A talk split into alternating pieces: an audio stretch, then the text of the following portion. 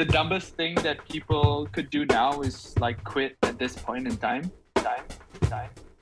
I feel even though the events of the last few weeks or even like this year, there've been so many massive blow-ups. Trust has been completely shattered in the space. If you sort of take your hand off the pulse or you go like change industry to do something else, a few years, you might just miss everything else that's happening.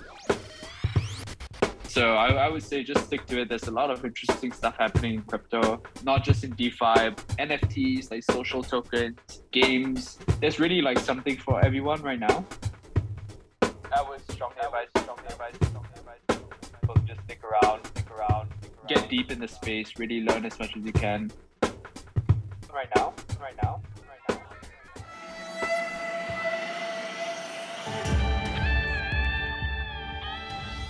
All right, everyone. Good morning, good afternoon, good evening. What is up? I am your host, Charlie Shrem, and you're listening and watching another epic episode of The Charlie Shrem Show of Untold Stories, where twice a week together, we get to dive deep with some of crypto's most influential leaders to truly understand how this movement came to be. I'm your host, been around this space, this industry for over 10 years. I started some of the craziest companies, did some of the craziest things, a lot of fun along the way. Met a lot of amazing people, and this podcast is where we sit for 45 minutes and we talk about the conversations of the day, but also, more importantly, I want to understand things, education and entertainment. I want to learn things. I want you guys to learn. I want us to all have fun doing it and laugh, and I want us to be smarter than our friends. As simple as that. I want us to be able to bring up any subject at a dinner party this Thanksgiving or whatever you're celebrating, even if you're not doing anything or just hanging out with some friends. I want us to be able to talk about these things with confidence because I'm shaken too. I mean, it's been a scary few weeks. Yeah, I know I've been through a lot of these bull and bear cycles before, over 10 of them. I've seen Bitcoin go from $1 to crash till 10 cents. I actually lost almost all of my early life savings buying Bitcoin at $32 and watching it crash back down to 6. And luckily, I kept a few of them after selling it. But there's a lot of really cool topics today. I want to focus on like kind of what's going to really bring us to the next wave. And I really think a lot of that is based on the products that people are building now. And to talk about it today, let me welcome my guest, Julian Ko. Thank you, Julian. Thank you so much for coming. It's late for you. It's evening. You should be out with your friends, but instead you're with your friends here. Yeah, no, I am excited to be on. Part of my job is doing a lot of these podcasts. So yeah, just very happy to do this. I have also been following you and your show for a few years. So yeah. Thank you. What's cool is that whenever we're about to get into a show, I always like to Google the person's name, but in my own Gmail inbox, because I feel like I've spoken. You can't even believe how many guests will be like, yeah, we met, or I spoke to them 10 years ago about something, or they were working at some other company before. But actually, before you and I met today, I have emails from you going back 3 years from Medium.com because you were writing a lot on Medium about some very, very good subjects about yield, Tendermint, Cosmos, and things like that. And Medium was actually recommending them to me as posts that I would enjoy reading. So thanks for upping my education in 2018 and 19. Yeah, no, that's interesting. I think back then I was still like in university. So I was just like, on the side, writing, learning as much as I could. And thankfully, a lot of these like blog posts sort of went viral-ish in like the bear market of last cycle. So I'm happy to see that Medium, the Medium algo helped to promote the stuff beyond my direct reach. Okay, so that's actually I'm really happy you brought that up. That's like a perfect subject that I love diving into. Here you are, the co-founder and the CEO of Ribbon Finance. I want to talk about decentralized finance in a little bit, talk about yield. I really want to spend some time on that a little bit later. You were software engineering at Coinbase, one of the top companies in the space. You worked at Metastable Capital as a consultant. But like you said, in the last bear market, you were at Cornell University. You were writing these blog posts. Do you remember, I know it was only a few years ago, but do you remember like ever thinking to yourself, will there be another bull market? Like, why were you willing to enter this space during such bad times of 2018? I joined this space in sort of 2016, 2017. So seeing that whole ICO boom was my first cycle. And I think I was like a freshman in university. I was maybe too naive to think about. I didn't have like the level of like cynicism that maybe I do now. I just had this naive thought that, okay, obviously there'll be a new cycle. A lot of this stuff is still very interesting. I didn't have any other like huge interest outside of crypto at that point in time. So maybe you call it like luck or a bit of faith. But yeah, I think I just felt from a gut feel that stuff would get better in a few years. And yeah, I just thought, you know, learning all this stuff was really interesting. Just reading about different like consensus algorithms, like learning how different blockchains worked at a very fundamental level. I think I got sucked into the ICO hype as well in 2017. Obviously, just trying to make money and then do all that kind of stuff. What really kept me going after that was, you know, just learning this stuff. It was very, very interesting.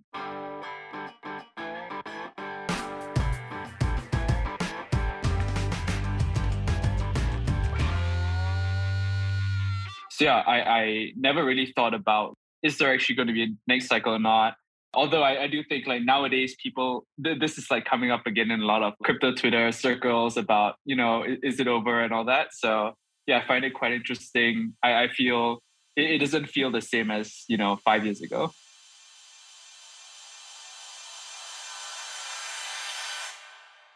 It looks like out of the drama of over like 10 centralized, what do we call them? I don't like calling them exchanges, but I've been using them for so long. Like companies that custody, centralized companies that custody user funds. Let's call them, I guess, crypto exchanges. Banks. Sorry?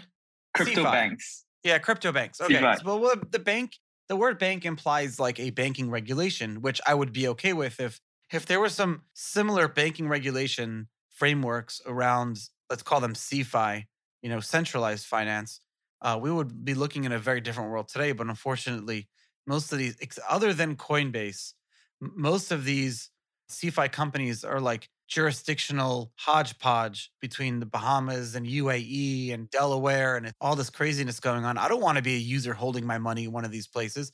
I'm not even going to bring up a story about what happened last night to me. I was like, I'll tell that story in a little bit. I was like bombarded by people asking me what's going on, and I wasn't expecting the conversation. My wife had to like come and be like, don't bully my husband, but it's like craziness in the crypto world right now. Yep. I think, I was also affected by the FTX stuff personally, unfortunately, but it's just like so crazy and like unfathomable that this company, which had all this social legitimacy from every single big name VC and celebrities and like regulators, they were the worst actor, which is just like ironic.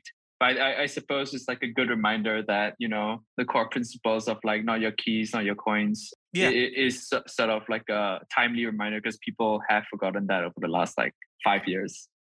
I want to talk about real yield in a little bit because that is something so real and I feel like that's been left behind. And now decentralized finance is seeming to be like the biggest winner from all these collapsing decentralized finance. Let's go back to like 2016, 17. We're in the ICO boom and Uniswap is invented. And that was like a huge technological advance for DeFi. Why? Why was that like next level for this decentralized finance? When Uniswap first started, it was really more like a toy. I think even I was like pretty bearish on it. Okay, why would I use this when liquidity on Binance, Bitfinex, all these exchanges were just so much better? And I think really when the bull market somewhat came back, there were all these new assets that just got created all over again. And these centralized exchanges were just too slow in listing them, getting market makers, building up liquidity and all that. So that was really like Uniswap's best opportunity to just grab as much attention and market share as possible. And I think, you know, over the years, nowadays, they are like, Uniswap itself is really competitive on like ETHUSD pairs. They've gone from being used for shitcoin trading to they do the same volume as Binance for like the majors. Definitely seeing it grow from like a toy to something that actually works now. And so now you have Ribbon Finance and you have dozens of other, would you call them like suites of DeFi protocols out there. Your volume is growing. And this has all been going on in the background.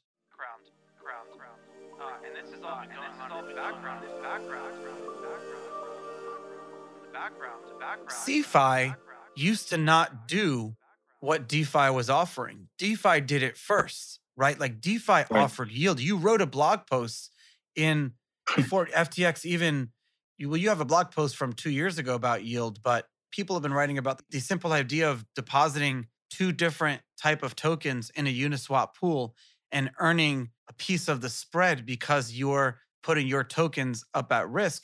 It's not a new idea, but it's novel to be able to do it in a decentralized way.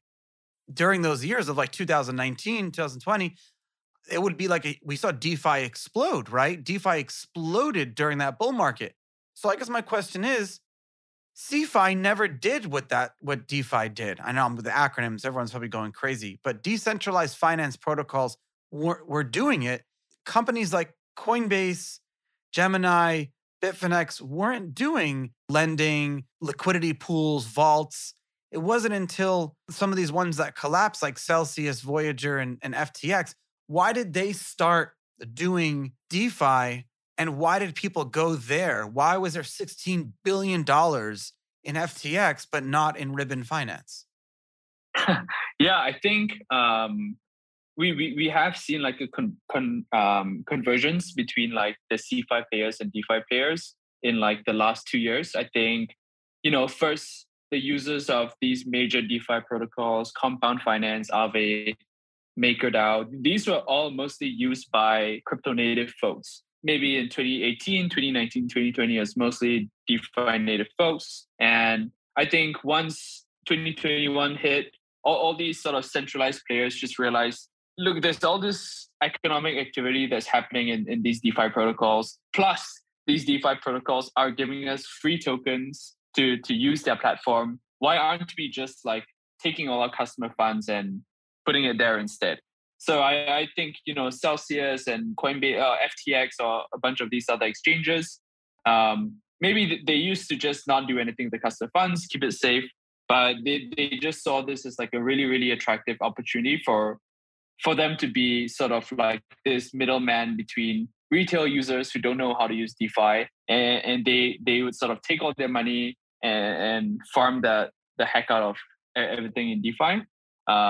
So yeah, I think a lot of them just saw the opportunity to like bridge that gap. I think it made sense from like a business perspective for them. And interestingly, after all these companies collapsed, like we just realized, oh, actually so many of these DeFi protocols were just, most of the users actually came from these large players. So it's a little bit ironic in the sense. Yeah, I think having those companies bridge the gap between their regular retail audience and getting them into these DeFi protocols was like a huge growth driver for DeFi. When there was like a huge term for it, like yield farming, right? Liquidity, liquidity mining, yield farming. I like that. I was like, well, I'm decently good at this, and this will probably be like a niche job inside of crypto. It's not easy to do, but it's, if you work enough, if you learn enough about it and understand the different chains and the risks, that keyword risk involved, you could properly do DeFi and yield farm and make a little bit of an income off of it as an individual, maybe a small business.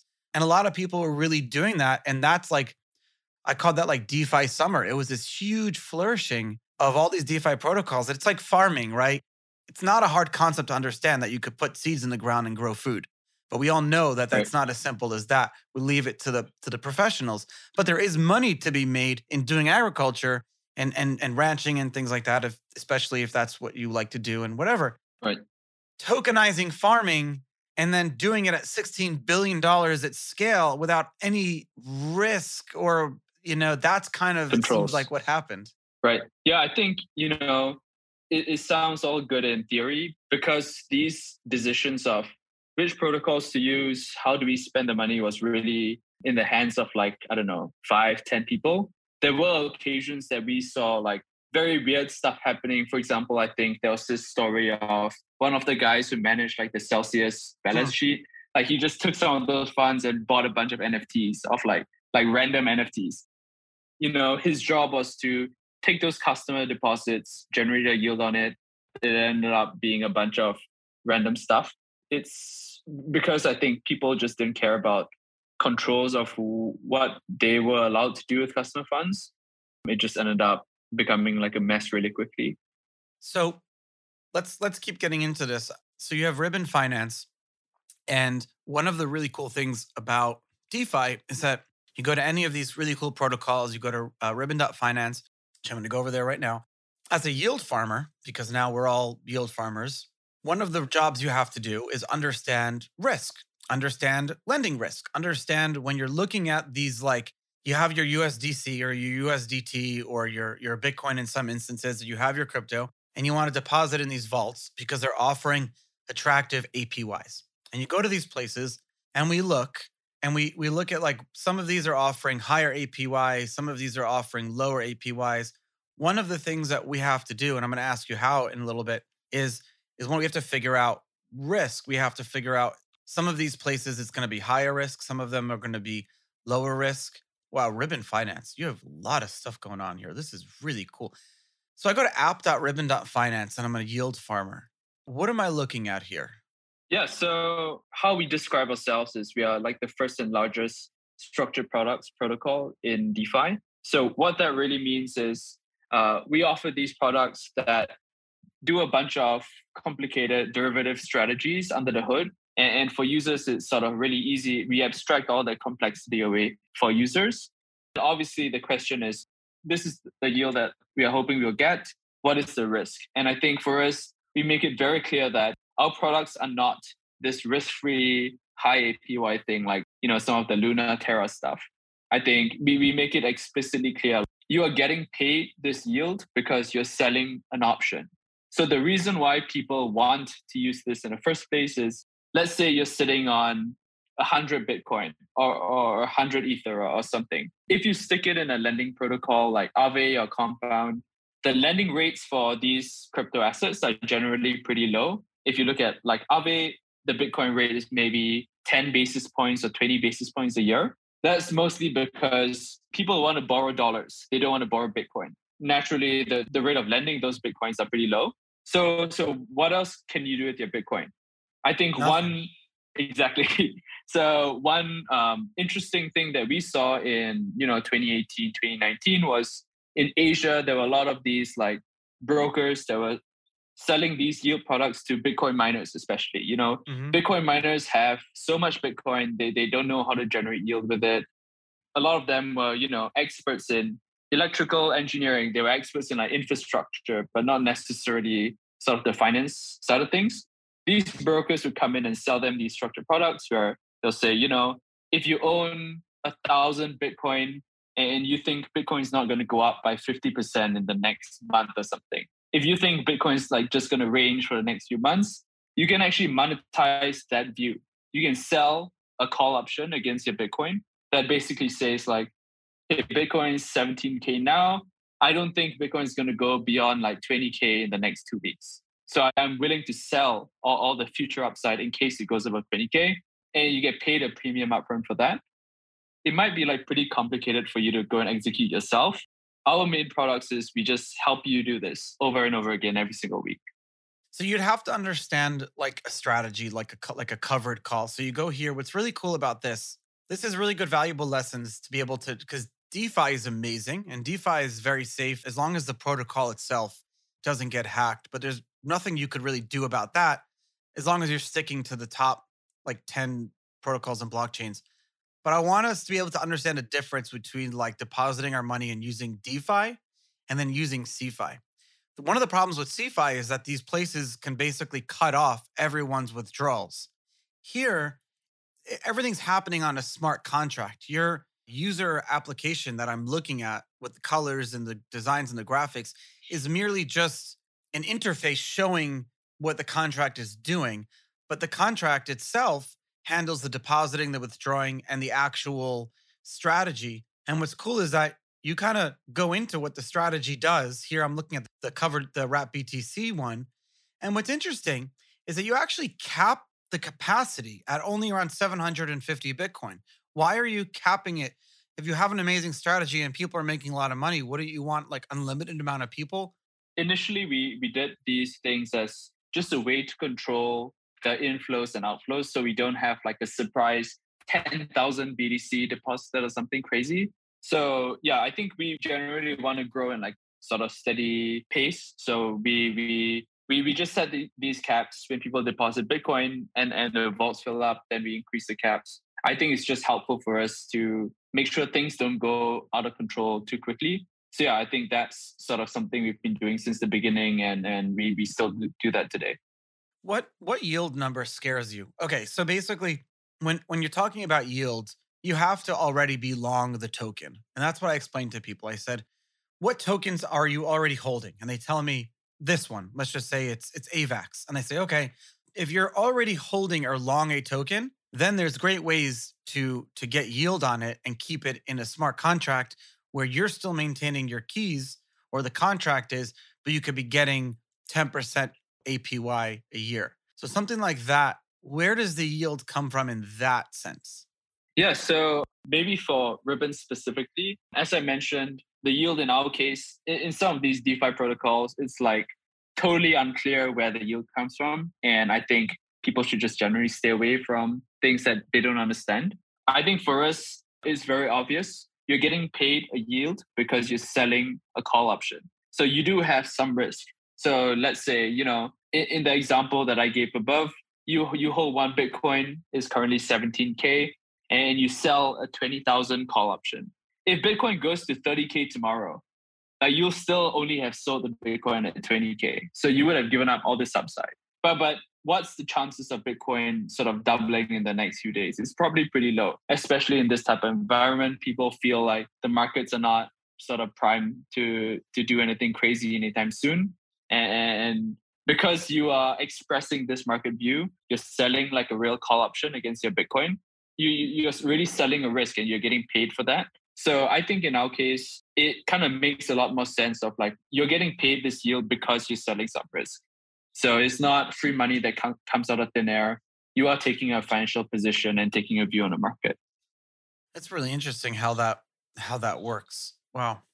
I'm really impressed by all this. And then kind of the next level of this is you have all these DeFi protocols, but the governance is not owned or run anymore by individuals. It's now a DAO or voting shares.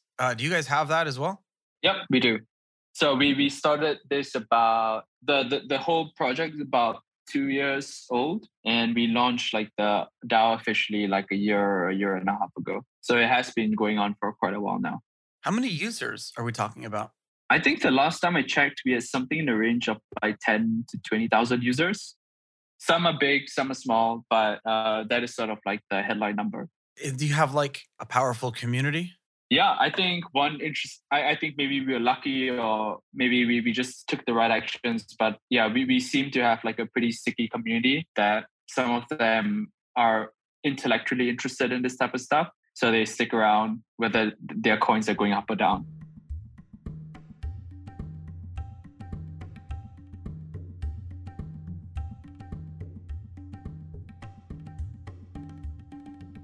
That's a really good point, because in other industries, people are like, "What? I don't understand this whole community aspect. Like, why would someone want to join a chat group of like an application that they're using?" And I'm explaining that most people are just very intellectually stimulated by this technologies that we're building out because it's so new. And it's like every day, it's like, oh shit, we just came up with something new or invented something new. Yep. There's a lot that's really exciting about the future. Going back, so last night I was just at a friend's house, and there was a bunch of people that I didn't know. And I got a bunch of people kind of were asking me about the whole FTX situation and about Bitcoin and crypto. And I just kept saying, I'm like, yeah, I'm just really sad. I'm just really sad about what happened. That's just kind of how I feel, because it's like almost going through like stages of grief, maybe. But I guess the way to doing this show maintains my excitement, of course, talking to you, being able to talk to the listeners, feedback. Oh my God, I hear Uber drivers all the time tell me they listen to the show. I love the feedback. I'm probably going to rename the show the Charlie Shrem Show, because I meet some really amazing people that I want to bring on that's not just related to crypto. Getting back to what keeps me going and excites me is the future of this, because I really do believe that in the future, everything we do, everything we touch will be a blockchain, a protocol, a DeFi, something down the road. What are you building? What do you have like on your long-term roadmap? What do you want? What do you want to be able to launch in a year from now? This recent FTX incident sort of just strengthened our value proposition a lot, I think. If you put your funds within FTX and maybe you use one of their yield products, you have no idea where the coins are. People didn't care about that over the last few years. Maybe people forgot about these what counterparty risk meant. People thought SGF was like a good actor. But now people are sort of very aware of, okay, we actually need to know where our money is. So all these exchanges are posting like proof of reserves and all this stuff. Yeah. And I think using a protocol like ours is awesome because people can literally just click into the EtherScan link. They literally see all the Ether or all the red Bitcoin sitting in that contract. They can call the contract and look at how many tokens are sitting inside of it. It's sort of as if these products have proof of reserves by default. And I think that'll be just a much stronger value proposition than using one of these like opaque custodians or one of these opaque crypto banks that sort of take your money and do a bunch of random stuff with it. This was like our core product for the last year or 2 years. We've been working on like a new project in stealth for like the last 6 to 12 months. And I think we are very excited for it. It is called Evo. It's a decentralized options exchange. We think that the crypto markets have moved from spot markets to derivatives, particularly in the derivatives markets. People are trading like futures, especially like these perpetual futures. We think the next leg of growth is not going to come from these futures, but it's going to come from a bit more complicated products such as options. And we think the market's sort of ripe for someone to actually build like the best options trading experience in DeFi. And we are trying to position ourselves as that. We announced this about a month or two ago, and we are hopefully launching it in the next month or so. Congratulations. Thank you very much. You need to really get more. This is exciting, but get me more deep into this. Why do you think options are the future? It sounds like there's a little bit more. Isn't there like redemption risk, where how do you redeem the option for the actual underlying asset? Maybe stepping back a bit, like why we think options are going to be an important part of the next wave or next cycle is because we think in this year especially, the bull market has really hit all of us pretty hard. We have seen like these volumes of all these perps and all these exchanges. Yeah. I think it has collapsed sort of 50, 60, 70%. But interestingly, like the open interest on these options contracts has like steadily grown. Just like a month or two ago, like the open interest for ETH options was at all-time high, even in like the depths of a bear market. We just have like pretty strong evidence that the market's getting more sophisticated in general. People are trading these things more and more and more. And, you know, I think maybe a bit more like of a macro shift is, you know, in like the world of TradFi, retail customers are Robinhood traders are getting really sophisticated. Robinhood traders are, they know how to buy these GameStop calls and stuff like that. We do think that's just like a broad shift for retail customers to become more and more financially savvy. Yeah, we think if or when they come back to crypto, they will want to trade options because that's what they've traded in on their Robinhood app. So yeah, that's why we're sort of bullish on the whole sector, and we're trying to position ourselves as like the leading product in DeFi that offers this. Yeah, if you look at actually, I'm looking at the numbers now, monthly DeFi volume and growth, and it looks like over the last 2 months, it's actually the numbers have been rising. Looks like volume has been growing. In fact, there's an article here from 4 days ago saying that trading volumes on decentralized exchanges and protocols hit $32 billion over the last 7 days over the collapse of these centralized financial protocols. So DeFi is the big winner in the future here. And I'm going to spend a lot of time like, wow, the volume in the last 7 days and everything, DeFi growth is just phenomenal, it looks like. What can't DeFi do yet that CeFi can do? I guess the relationship between users like actual bank accounts and these DeFi protocols, you need more regulation to be able to do things like that, right? Correct. Yeah, I think the primary thing that DeFi is really bad at is basically getting real institutional adoption. The reason for that is because a large hedge fund or a large family office or a bank, they want someone to call if something goes wrong. It feels very foreign that they are just talking to a smart contract. So I think a lot of the institutions we've spoken to, you know, if they want to use Ribbon, it's like, who are they going to KYC? Like, are they going to KYC the contract? It doesn't really make sense. So I think these things don't fit into their mental model right now. I do think it'll take a bit of time, but we have seen like the more crypto native or the more adventurous institutions are sort of just winging it and getting into it, because they know that's sort of where they have like a leg up over their competitors. But I do think it'll take a while before this becomes actually mainstream or acceptable by every big bank. Shit, we were just talking about this like earlier in the episode. Just when the governments are about to figure out how to regulate Coinbases and CeFi, now CeFi is doing something completely different. Right. What FTX and the likes did versus what they were doing recently is completely different. It would almost be like a whole different type of licensing scheme. The shit moves too fast.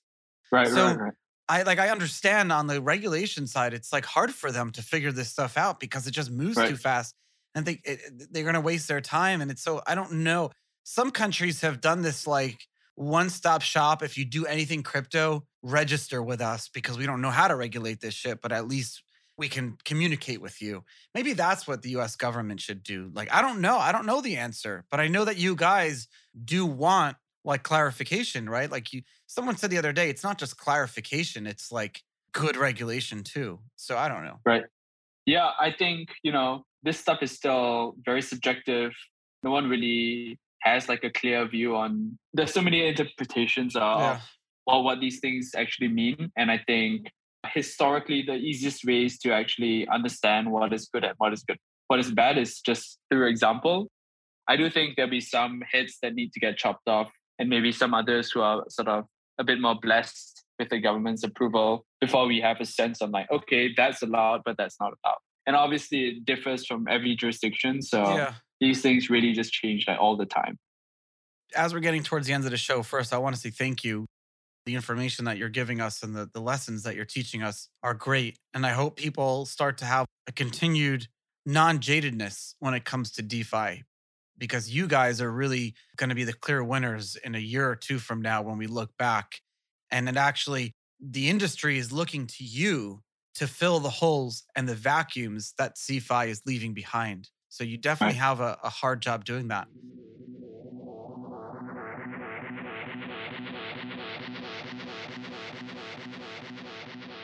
But I want to kind of wrap it up. A lot of my listeners are actually working at crypto companies.